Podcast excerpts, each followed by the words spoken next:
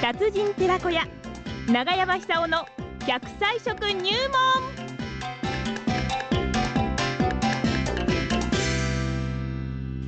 さあそれでは奈良浜出身の食文化史研究家長寿食研究家永山久夫さんの登場でございますねえー今日の100歳まで生きる長寿の食のポイントは何でしょう か長山さんおあはようございまいやいやいやいや、おはようございます。昨日長山さん私あの富岡からですね、ええええええ奈良浜広野ずっと待ってきましてねそうですか。ええどうもあのご苦労様です。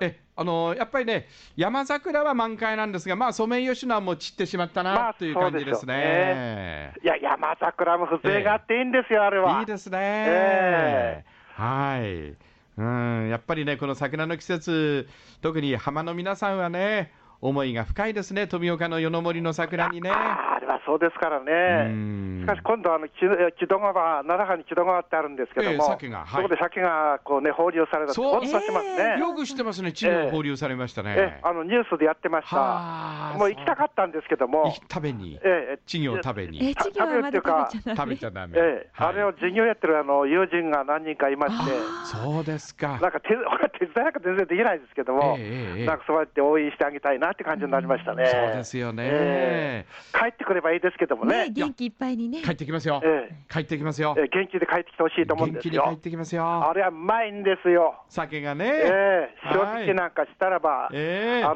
のーたらこもうまいし、うん あたらこじゃない、すじこだ、す筋か筋か。はいはいはい。いくらもうまいし、はいで、あの、ピンク色してんじゃないですか。はい。あのー鮭にしても、筋子にしても、いくらにしても、ピンク色してますよえね。えええええあの色素が今、すごく注目されてるんですよ。えどうして？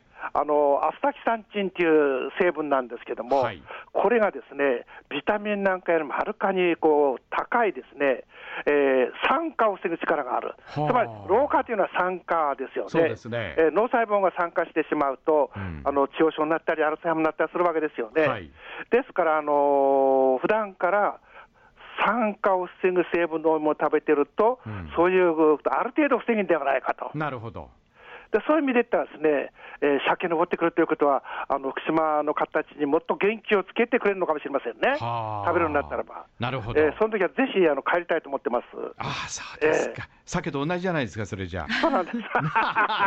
木戸川をさかの酒と同じ遡ってきてくださいね。 えー、それで木戸川に行きたいですね。そうですか。昨日ね、昨日その富岡の駅前にいましたらね、はいあのちょっとご夫婦でこちらを見てる方がいましてね、はあはあはあでお話を伺ったら奈良派のええええ畳屋さんなんですって。ちょっと名前を聞くの忘れたんですが、ご夫婦で。であー津波の被害はありました奈良藩か畳屋ってですね、僕が知ってる頃、あの生活してた頃っていうのは2件あったんですけどはあ、も、はあはあ白はあ、川ですかね。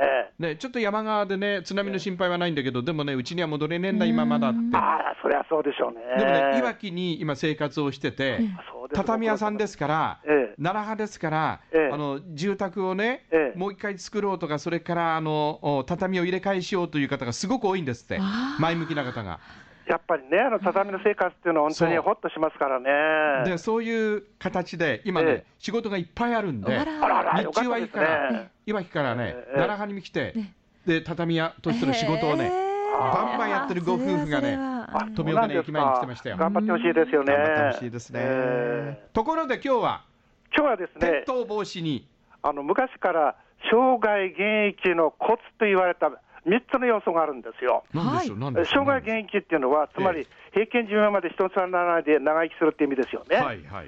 えー怒るな、うん転ぶな、怒るな、転ぶなぶな、風邪ひくな。風邪ひくな、これ昔からあの村のねあのご隠居さんがよく教えてくれましたですねほう怒ったらいけないよと、えで下手に怒ると、うんあの脳溢血になってしまう可能性あえるんなですよるほねど。あの怒ったままでこう倒れてしまう人って昔あのよくいましてですね、ええ今でもそういうの変わらないと思いますけれどもそれで転ぶとこれは骨折してしまうとはいはいはい。で年によっては寝たきりになってしまうとえで風邪ひくと思わぬ大病になってしまうかもえしれなえええええい。それで最近あの、誤嚥性肺炎ってあの多い吹いてて、いあーそうろでいすねろ話題になってますけども、はいですからあの、それもきっかけとして風邪が減になってる場合が多いんですよね。あですから若いうちからきちっとですね、ええ食べたらよく噛んで、ゆっくり飲む習慣をつけておかないと、うん年取ってからこれ大変なんですよね。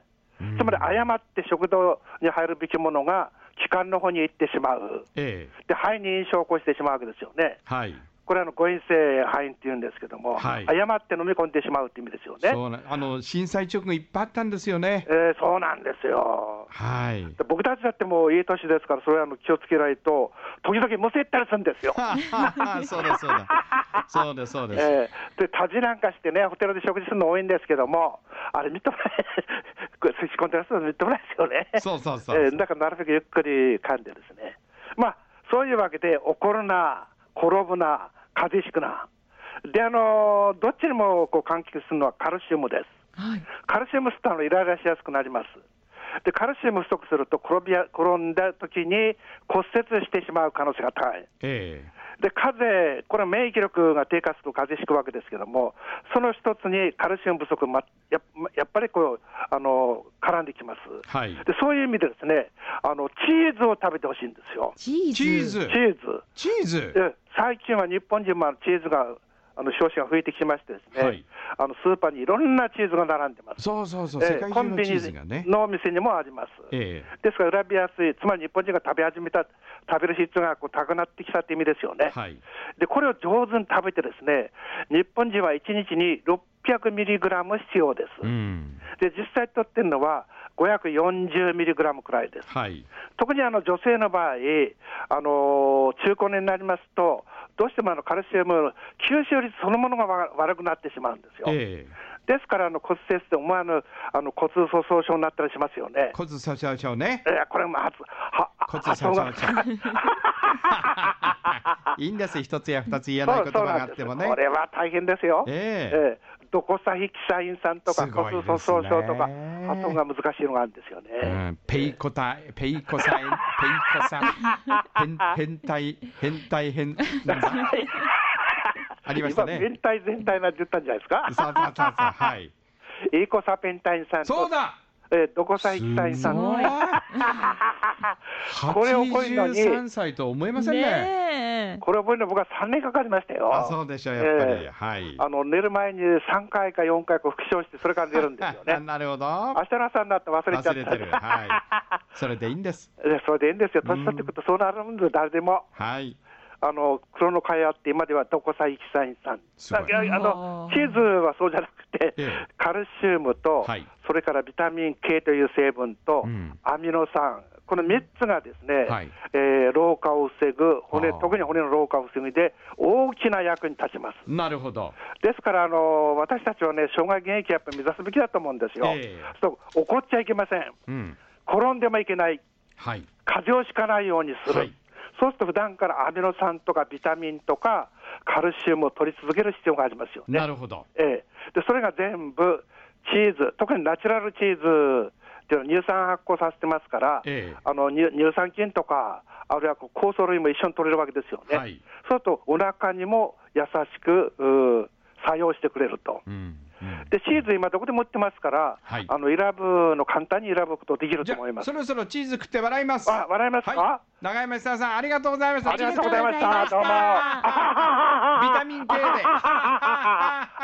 ありがとうございました。ありがとうございました長山久夫さんでした。